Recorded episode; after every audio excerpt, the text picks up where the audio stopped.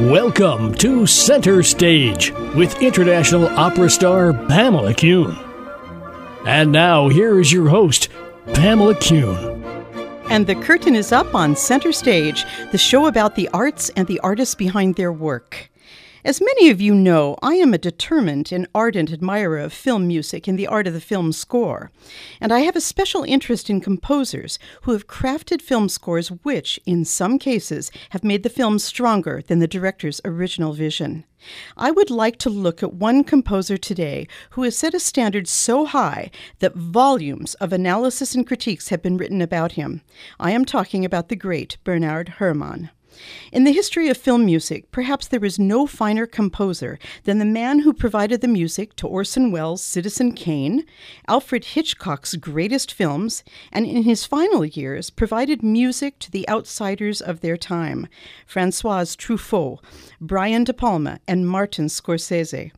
Herrmann was an innovative master of his craft, and it was recognized by the finest directors during his lifetime. His work has been considered to be of equal importance to the film directors that he collaborated with, and many times it has bettered the films. Let us listen to a rhapsodic moment in The Ghost and Mrs. Muir, directed by Joseph Mankiewicz, starring Gene Tierney and Rex Harrison. I love this film. The dreaminess and the aura between Tierney and Harrison is reflected directly in the music.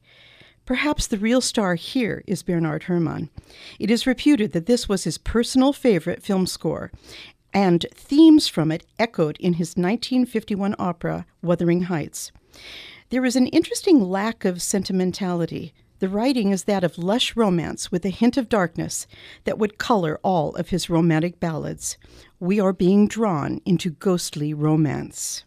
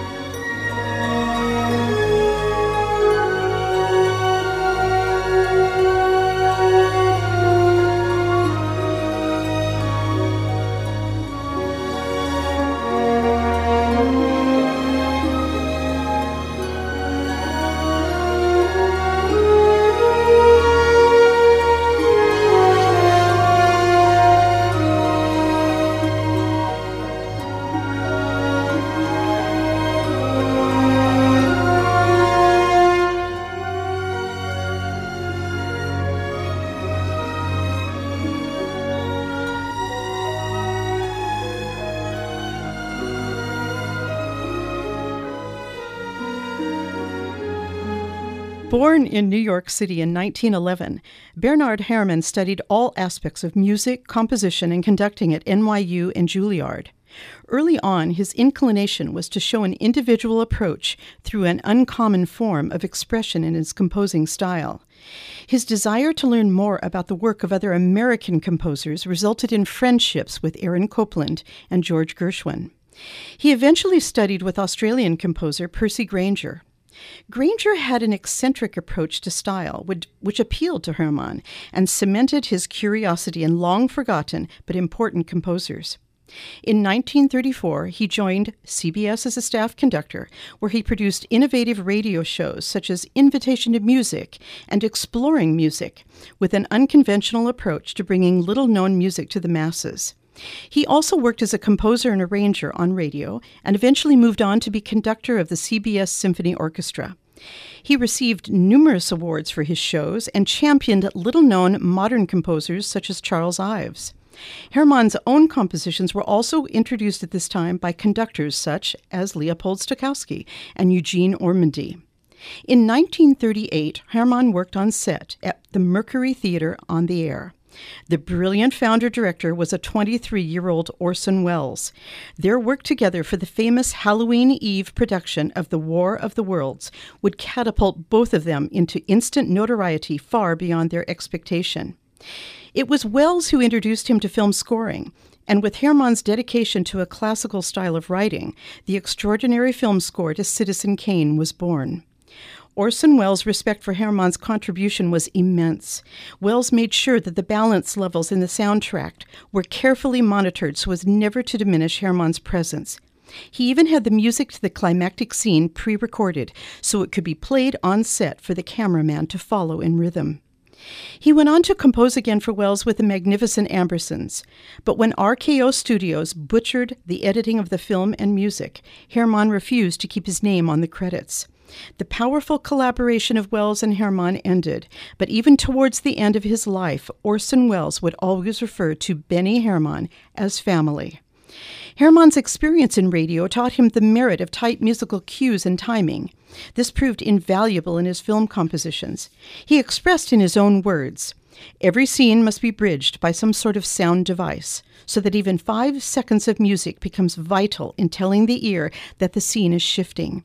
I felt that in Citizen Kane, where the photographic contrasts were often so sharp and sudden, a brief cue, even two or three chords, might heighten the effect immeasurably. And we must also not forget that his composing talents were stretched to the maximum in having to write an operatic excerpt for Kane's mistress and eventual second wife so she could fail miserably. He purposely overscored the music and then had a weak voiced soprano recorded. Herrmann received his only Academy Award for The Devil and Daniel Webster in 1941, where he employed pre recorded experimental techniques using singing telegraph wires combined with animated sound painted directly onto the celluloid soundtrack for a devilish and otherworldly sound. It is a similar technique that would be utilized in The Day the Earth Stood Still in 1951. In this case, Herrmann used two theremins, an instrument played without physical contact, only hand movement controlling pitch and vibration through antennas on radio frequency oscillators. Other instruments were electric bass, electric guitar, electric violins, three organs, brass, four harps, four pianos, and percussion, plus reversed recordings. He was simply ahead of his time. Let's listen to the sound he achieved for The Day the Earth Stood Still.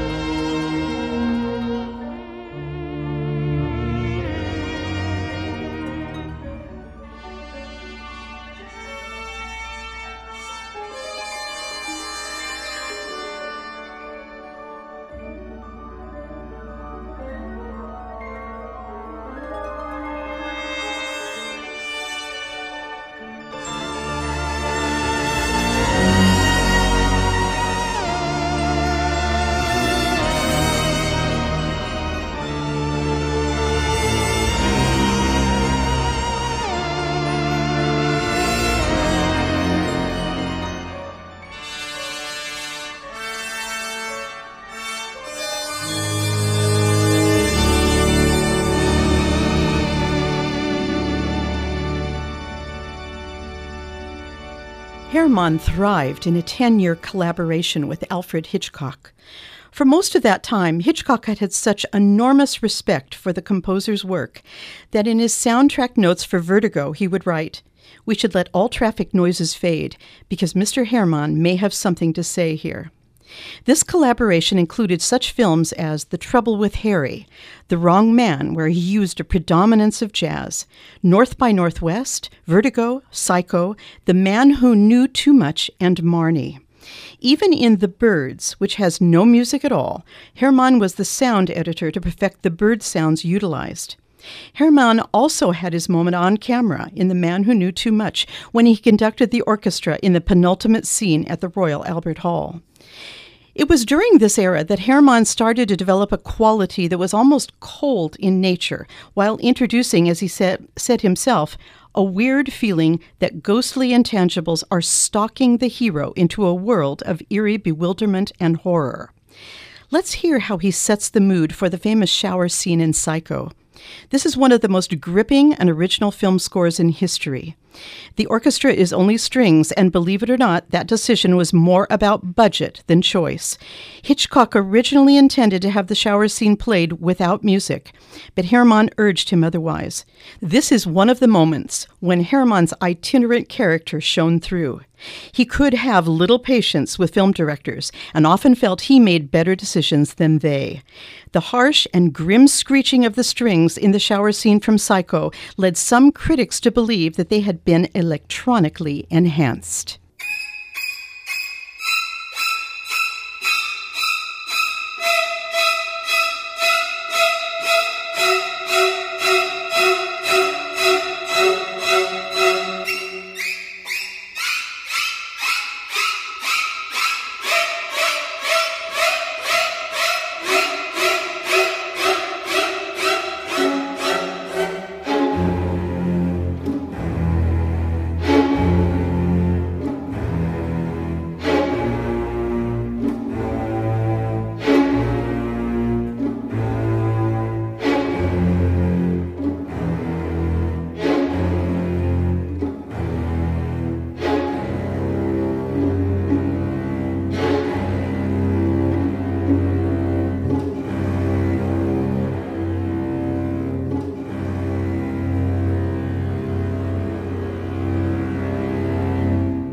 In North by Northwest, Herrmann uses a relentless rhythmic effect that mirrors the action of our hero, a memorable Cary Grant, trapped in an endless cat and mouse game.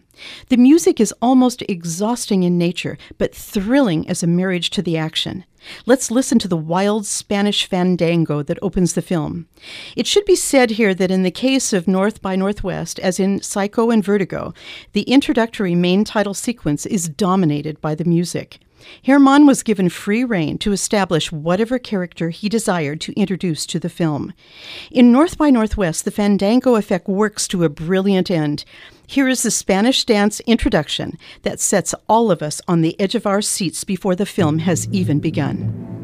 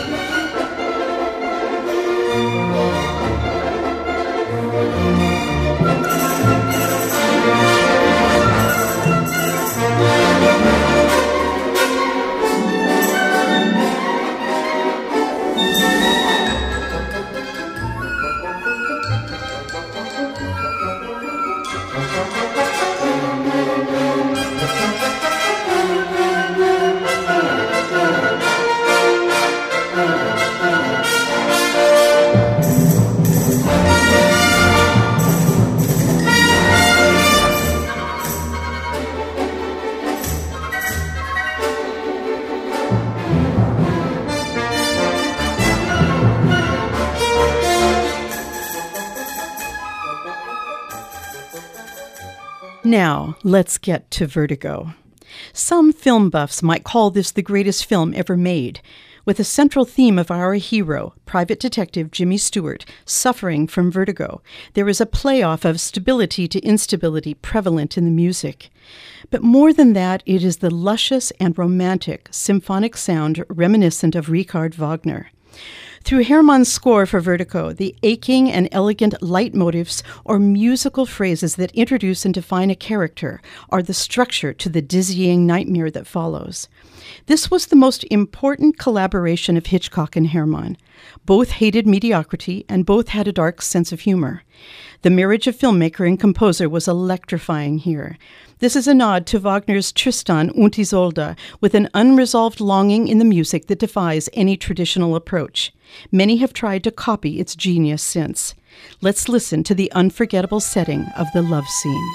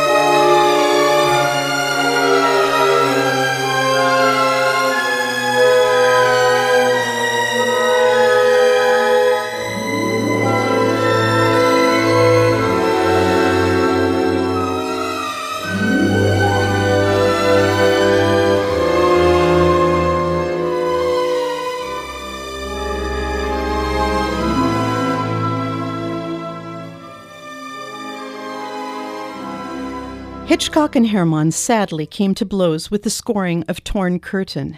Hitchcock wanted a more modern approach with a youthful pop style score. Herrmann reacted with outspoken comments about Hitchcock selling out to commercial interests. Hitchcock went on to employ John Addison and Henry Mancini for future projects.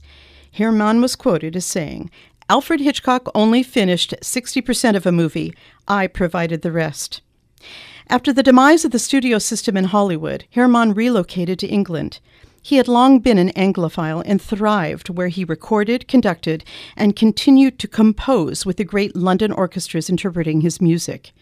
Plus, his talents were now being utilized by a new brand of filmmakers such as Martin Scorsese, Francois Truffaut, and Brian De Palma.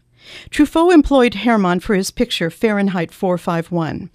The director wanted a simple clarity, which Herrmann provided with an almost childlike naivete. It is in strong contrast to the anxious chaos in the film. After the project was complete, Truffaut wrote to him saying, Thank you for humanizing my picture. Herrmann also wrote at this time for Brian De Palma in Sisters and Obsession.